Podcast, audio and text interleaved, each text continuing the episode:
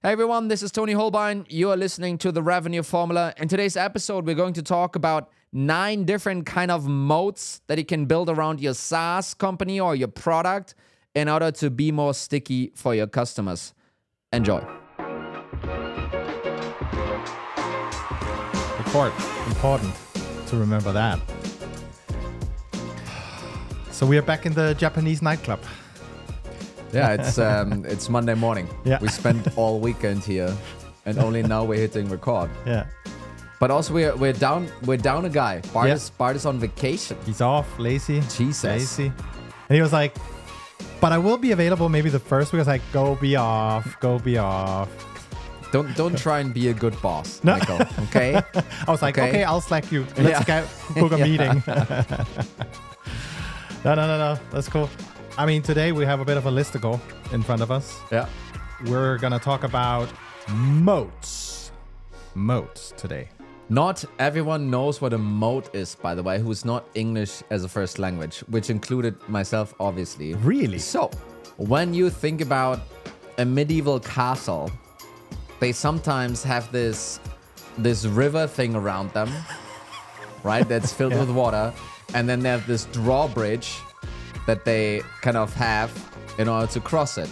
Yeah. So, this water thing around the castle, it's called a moat. Yeah. And and the idea is in a SaaS world is, you know, it's it's not impossible to jump over and scale it and then you know go into the castle, but it's quite It's difficult. pretty difficult. Yeah, it's pretty. Also, you have people on the wall shooting at you while yeah. you're trying to get over, and if you can't swim, you know. So and that's the idea, like the uh, and then sometimes people refer to bigger versus smaller moats. Yeah. Right. If you just have like a little of a tickle, kind of you know go around your castle. It's like I'll people just put can, on boots. They just yeah, exactly. Salt. And then there are moats that are really deep and wide, and you kind of you know you basically need to swim through and Yeah. you know. uh, So it's a competitive advantage. It's a competitive advantage for sure. don't And make it so so scientific all, all of a sudden. We were talking about boots and swimming and all of that good stuff, and suddenly it's like, uh, Porter's five force is next here. Uh, with the German accent, I love it. Yeah. Um, no, but it is. I mean, it's an advantage you can preserve. At the end of the day, Yeah. that's that's what it is. And I was literally thinking, you know, you look at these massive unicorns out there, been around for a while now. It's you know been some time since uh, Salesforce got going, and they're still here. They're still growing, even though there's so much innovation happening. And there's a reason for it. Obviously, you know, they have a ton of customers that that are hard to replace, but they have a moat. Uh, and so it was one of those things. Often you get stuck in conversation around tactics. How do we just acquire more customers or keep a few more versus taking a more long term, you know, strategic professor view yeah. and uh, and actually build an advantage, which is no, about- and many many VCs are gonna ask you that as you know if if you're a founder listening, kind of many VCs will ask you like, well, what's your moat? Hmm. Um, but also more more tactically for for the CRO types listening, it's more of a uh, how do you keep your retention rates up? yeah. You know, this is this is also a mo- this is what moat breaks down to in the end. It's like, well, are those customers sticking with you or not, Yeah. right? And uh, and let's let's talk about that today.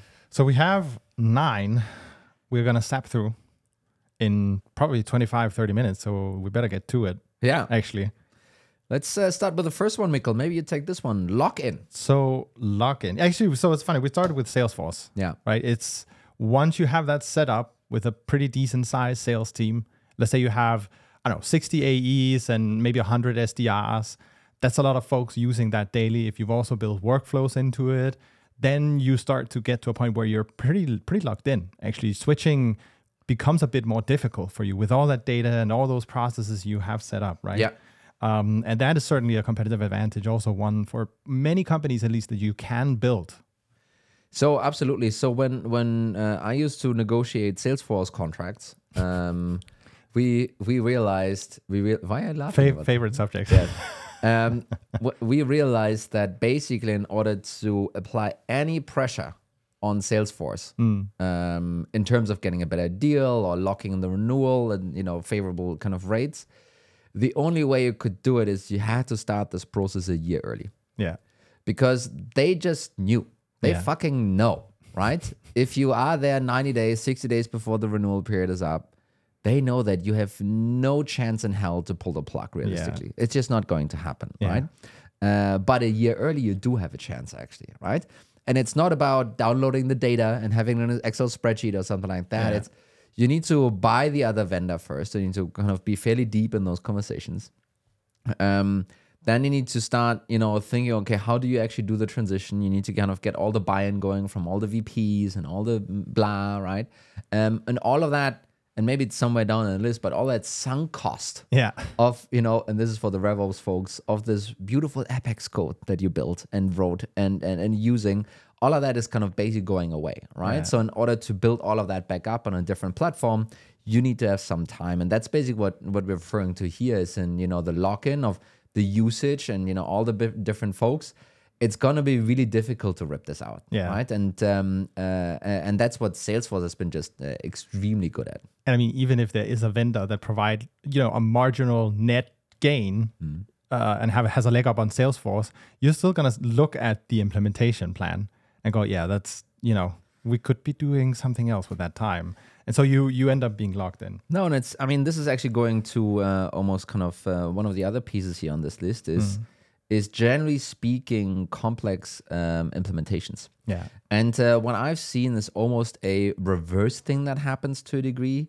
It's um, uh, you know, and in the mid market or in the SMB, if you asked for payment for the implementation, if you're pricing it, Yeah. it's it's a detractor, right? Yeah. People would don't want to like, ah, I don't want to pay for this integration, just want to have it. When can I, why can't I be going tomorrow? Yeah.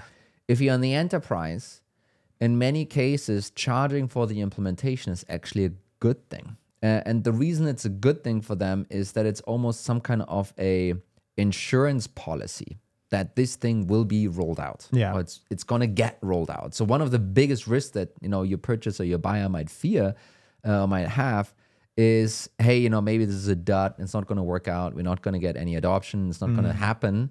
By paying you fifty or hundred thousand dollars, which is not an unusual fee for implementation, that that you ba- they basically buy a risk insurance or Yeah. kind of insurance policy, right? So this is actually what they want to do, and then what this then means uh, in in turn, basically, is this money will be lost for sure, right? You spent that amount of money on the implementation. You could have done it internally as well, but then you wouldn't have a, a dollar amount attached to it because you gave it to a vendor. There's now a dollar amount of $100,000 attached to it. And if you now wanted to change that, it's it's a hundred thousand dollars sunk costs that are for sure gone. Yeah. Um, and then obviously, you know, whether you do it internal or external, complex implementation is just, you know, then you used another hundred thousand internally as well to get it Yeah. going and so forth, right? So while it is a barrier to entry, at the same time it's also a barrier to exit and a barrier to entry to someone else. Yeah, Right. yeah. So it's um, you know, it, it's probably gonna slow down your sales motion for sure. And you know, we're not recommending that, you know, to take that path. But if you have taken that path or some of your competitors have taken that path, Yeah. it's going to be difficult to rip people away from them. I think it's also a key point, right? If you're, uh, let's say you're in the BI space, look at a company like Looker. It takes a long time to get to value. And that's where, you know, I totally get that there's an investment in either consultants or that type of setup because then you ensure you actually get the value in the first place, Yeah. right? And I think there's some considerations there you need to take as a business. I'll, Okay. I'll grab a next one. Um, so, and this is very closely tied to the implementation piece. Um, it's you know it's it's the whole topic around integrations. Yeah. Um, you know, I think we would call it like embedding. Yeah. Uh, to a degree in the ecosystem, but if you have a piece of software that is not only pulling information from somewhere, but ideally pushing information to somewhere, then you're starting to be um, you know a little bit more entrenched and embedded in the ecosystem of that organization. And the reason why that matters, especially the pushing of information, is that that might appear on a dashboard or in a spreadsheet of someone that you don't have a clue that exists. Yeah. And suddenly you have people uh, that have a stake in you as a software staying because they need that cell populated every Monday at 9 a.m. with the newest number. Yeah. And you know, if you're pushing out information, making it easy to consume, you know, using APIs or whatever, easy consume that information, then it actually um, you, you're you're embedding yourself, entrenching yourself uh, in different areas of the organization that then will simply rely on that number being there. Yeah. Which is kind of a really nice situation to be. You won't, you know what? You won't see it on the usage stats. You don't, you won't see it on your weekly active users or anywhere else. Yeah. It's not going to show up on your NPS. They're not going to leave a G2 review. Nothing.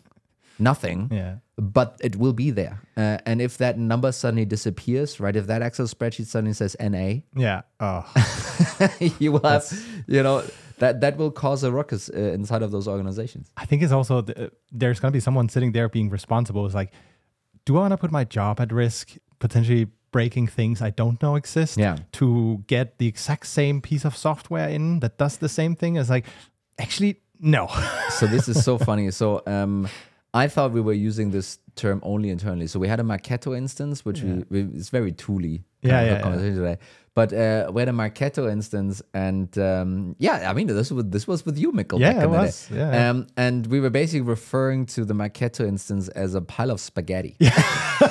I did not build it. I did not and, build it. and basically um, the team was like well you know if you pull on one spaghetti here something Yeah. else is going to break over there and we just don't know it's like it's a whole knot of things Yeah. and we don't know the what's people going built on it and left also. Yes. So but it was three generations of people building and leaving Yeah. um, and we basically were left with either nuking it or or you know trying to fix it Yeah. i think we ended up nuking it Yeah, yeah, totally. but if, if you think about if you think about if um, if your tool you know maybe it shouldn't be the part of spaghetti obviously but if your tool is so complex and entrenched it's going to be really difficult to just you know you know pull you out of this Yeah, and I, I think the other piece is also just taking it back to the business considerations is, you know, you have to look strategically at can you build an ecosystem around integration Yeah. and can you build the tactics to get customers to actually use that? Then you can start playing with an embedded strategy. yeah Um, boom. Um, going to let's us call it the Figma example, um, which is basically expand usage. Yeah. So not sure how many people know this, but Figma is a tool exclusively, well, originally ex- exclusively for designers. yeah. So pr- I would say product designers predominantly. I don't know actually. I think, no, I think in general, like Adobe, I mean, the deal is going south by the looks of it, Oh, but, uh, you know, they're buying them for 10 billion. Yeah. So could be something there because it will complement and obviously also No, protect, it was anyway. it was basically competitive to do, I think Adobe Creative Suite or something like Yeah. that, right? And I think basically Figma is a tool for designers to do their design, Yeah. right? So that's what they started out with. Hey, an easier, cheaper Adobe Creative Studio because that's super expensive. I'm not sure if it's actually called Creative Studio, but whoever isn't in design knows exactly what I'm talking Yeah. about and gets it. and please write Toni, correct him so he can learn. No. yes. And what they did uh, pretty successfully is they started out with um, the design user. I mean, obviously, right? But through design, they got themselves pushed into more and more different teams, right? So I'm, I'm, you know, I'm the CEO here. Yeah. Guess what? I have a Figma seat, and I actually use it quite a lot, Yeah. right? So I, I want to see the newest prototypes of the team. I leave comments. I, you know, sometimes I use it for investor demos and so Yeah, yeah. forth right? I show them that stuff, and um, and basically Figma became much more than just a designer tool. Became a you know everyone who's even remotely interested in this yeah. started to have a seat, started to understand this, you know, move around and so forth. And guess what? You know, all of those designers, they themselves are even to a degree locked in now. Yeah. They can't just go somewhere else because like the whole the rest of the organization is relying on that piece of software right now because they understand that, right? Yeah, yeah. kind of all of those those costs of understanding that piece of software have been paid now um, and it's really difficult therefore kind of to push it uh, and to, to pull it out I think it's also a case of can you actually add more value for all the users you have by bringing in another department on their account, right? That's that's the superpower, and I think uh, a company that does this extremely well too is Asana. yeah Uh, obviously with the PLG motion, and then builds up an account usually in one department, and then it's way easier for them to start building in the next, you know, the next department. And even I noticed they they started moving up to the the C level with you know management metrics and OKRs and strategic initiatives and stuff like that. so i think what asana is doing in general um, i see this uh, more and more companies doing they yes they have a bit of a plg motion and they get people to pay something Yeah. um, similar to SEMrush, so SEMrush. Um, and what actually happens is this is really only just their account pool. Yeah, yeah, yeah. So an account pool in you know normal languages, you have a list in Salesforce with all the accounts that you want to sell to, and then you call into them, Yeah, right? yeah. But what those companies are doing, those uh, and and there are plenty more examples. I think GitLab is doing the same thing. Um, they basically kind of get organizations in through their um, uh, super low tiered kind of pricing, whatever tier, whatever they do, and then they have an army of salespeople attacking only people that are already customers. Yeah. And uh, they themselves even don't refer it as, you know, it's not account management or anything like that. That is sales. This is, you know, straightforward fucking sales what they're doing there. Um, and then it, it's much cheaper, right? You already Yeah. have someone that has a relationship with this. You you're so much more likely to pick up the phone when it says, you know, a company that you're already a customer Yeah. of, and then they're working themselves into those organizations, right? Yeah. So it's um not sure why I'm talking about this right now. It's a bit of a tangent kind of situation, but But basically, think kind of that is a way to uh, to get also to that I know higher usage, right? Yeah. Asana was maybe bought by, I mean, it's always the the freaking marketing team that buys Asana, Yeah. right? But um, then you have this whole fight of you know which project management tool to use in the organization, Yeah. because everyone has their own little project management tool. But I think there's two there, there's two key takeaways, right? There's two things that needs to ha- needs to happen here. If you go for a new department, you also need to realize it's a new use case. They might need new stuff that has to be put on the roadmap. And then you also need to look at your motion, right? Uh, whether you run PLG like Asana or whatever in this scenario, can you run a sales motion on top to bring in that other team? Like new new elements needs to be put in place, but ultimately it will build uh, a moat for your I, business. th- I think you're right. I think what's being underappreciated here by you know just expand usage yeah, it's easy. is, just is really it's it's very similar to a new segment, a new market, a new whatever. This is a new department, and a new department comes with its own new product market fit issues. You know, why would they buy it? For much? How much do they want to buy it? You know, why would they use it, etc. All of these things would then need to be obviously um, And it's also Figured out. back back to the project management example, right? If you have two departments, let's just say marketing and product, and there's a vendor specialized in marketing trying to displace that department, it's not going to happen because you have two departments on there that gain benefits from both being there. Mm-hmm. Anyway, So let's let's go into the next one, which is um, ecosystem. Yeah, and this now in the in the in the wider sense, not of ecosystem inside of an organization, uh, but but basically kind of the partnership landscape. yeah, Yeah, and I think some some really powerful ones, and let's kind of you know see uh, see where kind of that leads us. So at least one really powerful is is HubSpot here. Yeah. uh, they have forty percent of their revenues. I'm not sure if it's new biz only or not. Uh, basically comes from their partnership ecosystem. Yeah, and um, a large large amount of the partnership ecosystem is actually almost you know grassroots kind of stuff. It's it's marketing agencies. Yeah, it's small agencies that specialize in marketing services and then hey you really need hubspot to do this. Or it's services that are um, basically implementation rollout partners that then say well you could go for salesforce or hubspot but you should really go for hubspot so they've they've they've achieved to build a massive army of folks that are selling their services that are not on their payroll yeah, you know, aka a partnership team. And some of those teams have made it their whole purpose. Yeah, It's yeah. only about HubSpot, right? And I think HubSpot does extremely well super early in the days. I'm not sure if they're still doing it, but they basically had a, it's almost a, an e commerce like shop yeah, yeah, yeah, where you could, based on your location, find HubSpot partners that could help you with certain things. Yeah. Then they had different certificates for those HubSpot partners, you know, Yeah. platinum, silver, gold, wood, whatever. and uh, and then I think for each of them, they had their own landing page, which was obviously indexed. yeah, So whenever anyone was uh, looking for that agency, uh, basically agency plus HubSpot came up as almost the Yeah. first hit sometimes because of the the massive, uh, do, you know, what is it, domain yeah. Ranking authority. ranking of of uh, HubSpot itself, right? Uh, so massive play, massive uh, exposure, and so forth. Um, and and it was great also for those agencies because they then basically started getting inbounds through that channel. yeah, And then suddenly HubSpot was uh, suddenly a lead gen for them.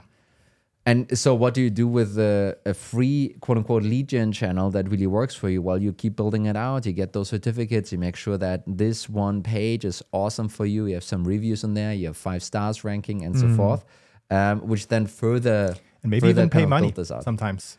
Yeah. right? In some of those exchanges, I, I believe Salesforce they might be charging in some cases. You know, For the for the app exchange, you mean? Yeah, yeah, yeah. yeah, yeah. yeah. and, and um, I think the other piece also, if you look at someone like Shopify, they Mm-hmm. also build a massive business with this exact the same uh, approach. They have vendors who only build Yeah. software for Shopify. P- basically, you have a developing team. no, I think there are. I think there are now companies that went public or like billion dollar Oh yeah, that's right. Yeah, yeah. Only only basically building on top I think of it was it Shopify. Klaviyo? Yeah. No, I, I think Klaviyo is like uh, they might do We'll other things as well, like- fact check it. you know, hey, alternative fact doesn't matter. Yeah, Um, and this is this is pretty nuts when you think about this, right? And actually, one one little tidbit here, I think Shopify has only been cashing in on uh, on that for the last two or three years or something. Probably yeah. They basically kind of build up a you know a massive incentive for people to build on top of their platform, and only recently they started charging for this. Yeah, yeah. So uh, uh, massively well played. Good, good luck competing with them building out, you know, an ecosystem of 10,000 partners or something. it's going to be an uphill. That's It's, right. it's not going to be enough to wear boots. Let's do um, uh, a boring one. Why are you laughing about this? I'm just wondering which one you're going to pick now. Uh, enterprise. Oh, okay, good. So um, a, a boring one can also be purely based on um, that you come with the features that a specific segment really needs. Yeah. uh, despite them hating you, you know, otherwise, they cannot switch away because all of your shitty competitors they don't have SOC one type two, Yeah. they don't have uh, two-factor authentication, they don't have the right um, GDPR stuff in place, they don't have the right disaster recovery, they don't have the right infosec, they don't have the right boring stuff in Yeah. place. Um, and especially if uh, the buying decision sits with someone that really cares about this, like IT and so forth, they will just, yeah, you know what? Uh, everyone hates it. It does work though. the buttons are there. You can theoretically do it. Um, but the real reason we don't want to, you know, jump away is like, oh, you know, this checkbox is missing Yeah. um, on the on the on the SOC two form from this other cool vendor. So uh, no, sorry, we can't yeah. and that is kind of a type of of of moat that is fairly difficult to just build up over time, right? Obviously, you can get a SOC 2 certification. Of obviously, you can get you know an in, uh, what is an ISO 27k whatever. Yeah, you yeah. can get all of these things, but I'm telling you, it's gonna take a long time. Yeah. So you're talking upwards of a year to actually have the certificate in place, Yeah. right? Kind of if you start today, it's going to take you six to twelve months to get the certificate, um, and uh, it's going to be you know substantial investments on your side. Yeah. You need someone to run this project on your side, and this is not just a project manager. This is like an infosec professional that knows how to do that. Yeah. You might need some additional consultants, and much even worse, you might need to change things in your organization in order to comply. Yeah. So depending on the size and the setup and stuff, suddenly you need to have key cards everywhere. You need to have different, you know, approval processes. You need to have a different security setup on your R and D side. You need to have mm. different. Every time your team wants to hit, you know, the release button, they need to jump through a series of hoops Yeah. Yeah. Yeah. Before they're allowed to do it because basically kind of all of those you know and that makes sense it's Yeah. quality assurance and security assurance kind of all of those different steps all of this makes sense but only few companies that know exactly what they're doing for whom because Yeah. they're so old because they know whom they're selling to can afford this delay if you want to you know iterate and be Yeah. fast and all of that stuff it's that delay is just gonna kill you I also I heard a, a fun bit from Jason Lemkin, and he was like, "Well, imagine that RFP you get where you usually have a lot of no's, especially when it comes to security and all that Yeah. stuff.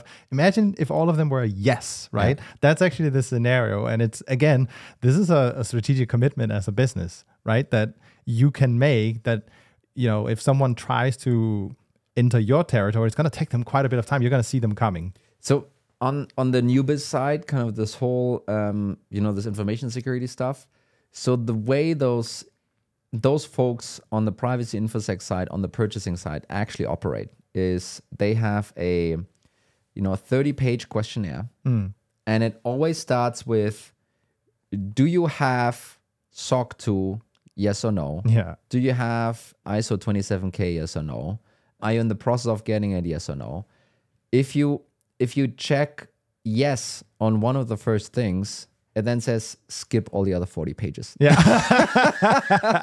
and and and the thing is, the thing is, if um, this this purchasing person, you know, what would make their lives easier? Yeah, yeah. Do you think they enjoy going through all the fucking forty pages afterwards? They just want to see the, you know, they they pray to God that one of those check marks are there, uh, and if it is, it's like, whew, Maybe yes, pile. let's let's let's let's buy this let's buy this software please right Yeah. now. Um and i know about uh, you know some infosec professionals that basically when revops comes around the corner wants to buy a cool new tool they first of all like uh-oh. And then they go on the website. They furiously scan for the you know iso uh, certificate or the soc 2 certificate. If they do find it they're like phew. Yeah. okay. You know actually you know maybe we can do this. So it's it's a not only it's not yeah. only lock in but it's also on the you know uh the, the new biz buying side where this is extremely helpful Yes. you know what why don't you talk about brand That was one I thought you were going to say boring. Ah, Um, yeah, I mean, so we've we've talked with a few folks here actually about brand. Uh, Udi Ledergor from Gong was one, and he talked a bit about the power of how it can shorten your sales cycles effectively, right? He literally had a was the VP sales or the CRO uh, after they did the um, the Super NFL, Bowl. yeah, the Super Bowl ad, saying you know the perception of us has fundamentally changed, and we can just feel it in every conversation.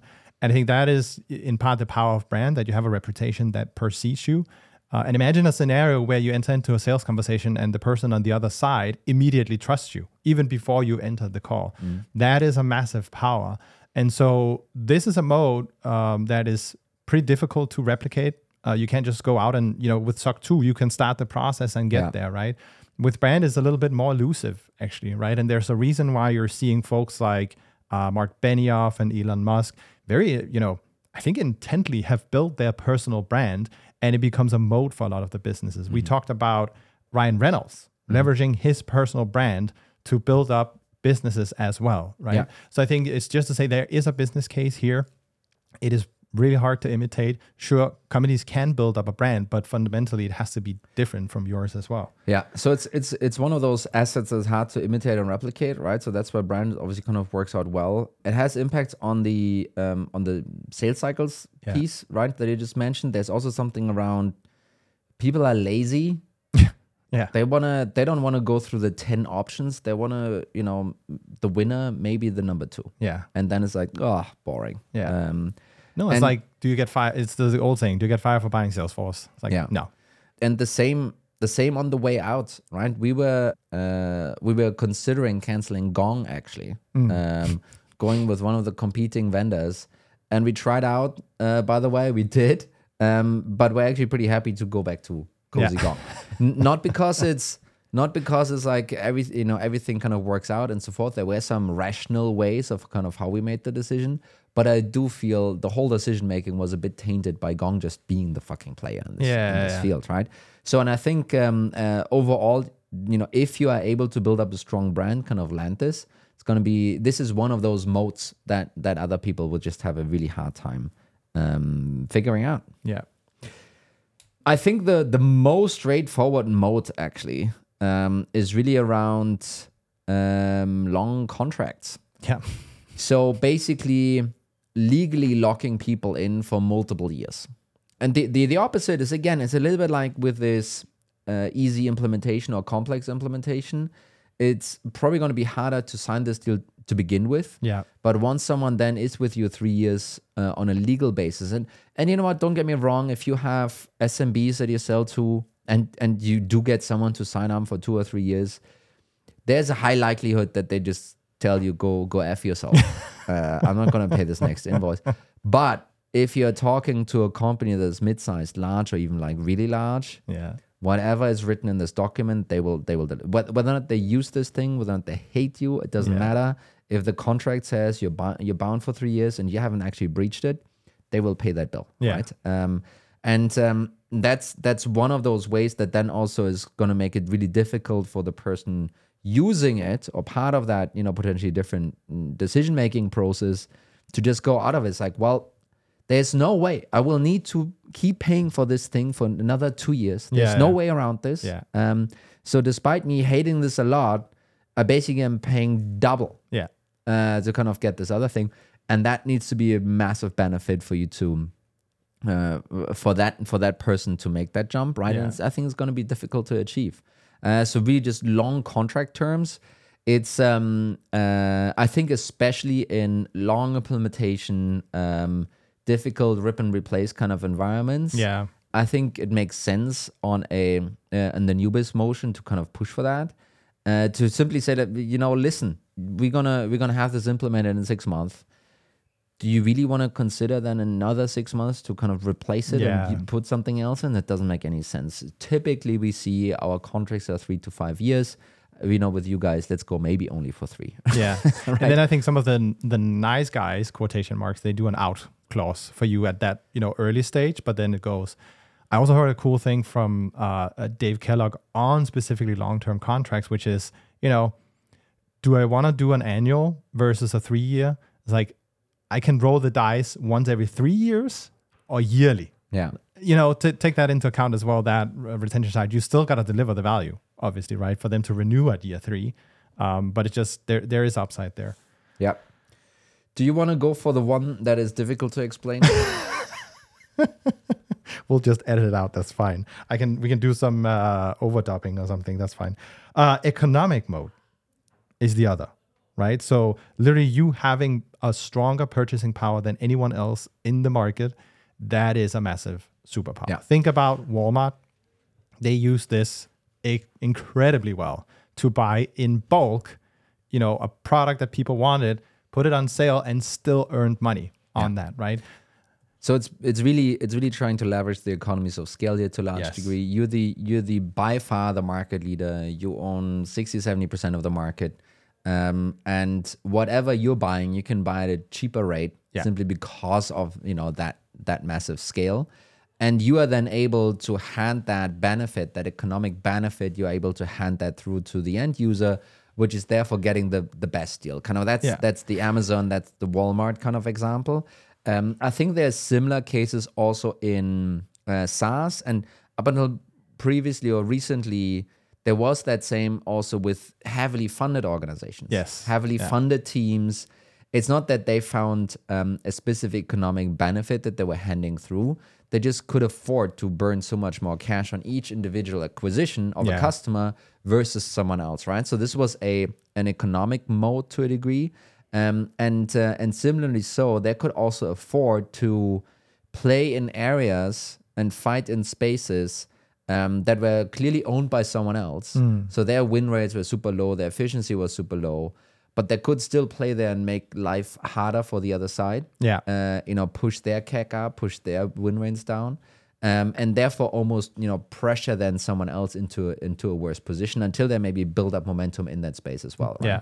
some of those tactics they don't work anymore because it's just too expensive. Uh, you can't do this. Um, and usually people don't have so much more money laying around on the balance sheet in order to deploy it like this. But that's um, that's one of those economic moats that people Yeah. have been able to build up um, in the past, at least on the funding side, and then you know in the future also in terms of size and economy of scale. I think it's also the opposite will obviously be that you're way more efficient with your costs, right? And and we've talked with um, Pablo Dominguez about, for example, that. So it's it's one of the perceived boring topics, but if you can be way more efficient in a legal process, and instead of having a team of ten, you can have two. Wow, you said know- you said efficient legal and process in the same sentence. I know, I think I'm- everyone fell asleep. I don't. I'm not. I'm also not a marketing person anymore. No, that's very right. clear. That's right. we're not talking about fonts or anything or anything anymore. So Wonderful. we've talked about. No, I was gonna say fonts. Moats. We've we've talked about moats. First of all, we, we told everyone non-English speaking what a moat actually is, uh, because that was pretty important. And then we logged, uh, went through like nine different ones, kind of lock in. You know, Salesforce does this really well. Uh, embedding yourself with integrations, pushing and pulling data. Maybe have complex implementations in general in order to make it you know harder to join, but also harder to leave. Expand usage beyond the initial team that you sold it to in order to be more sticky uh, maybe build up an ecosystem of different partners which they then be successful on you know for you. And that that creates extreme power.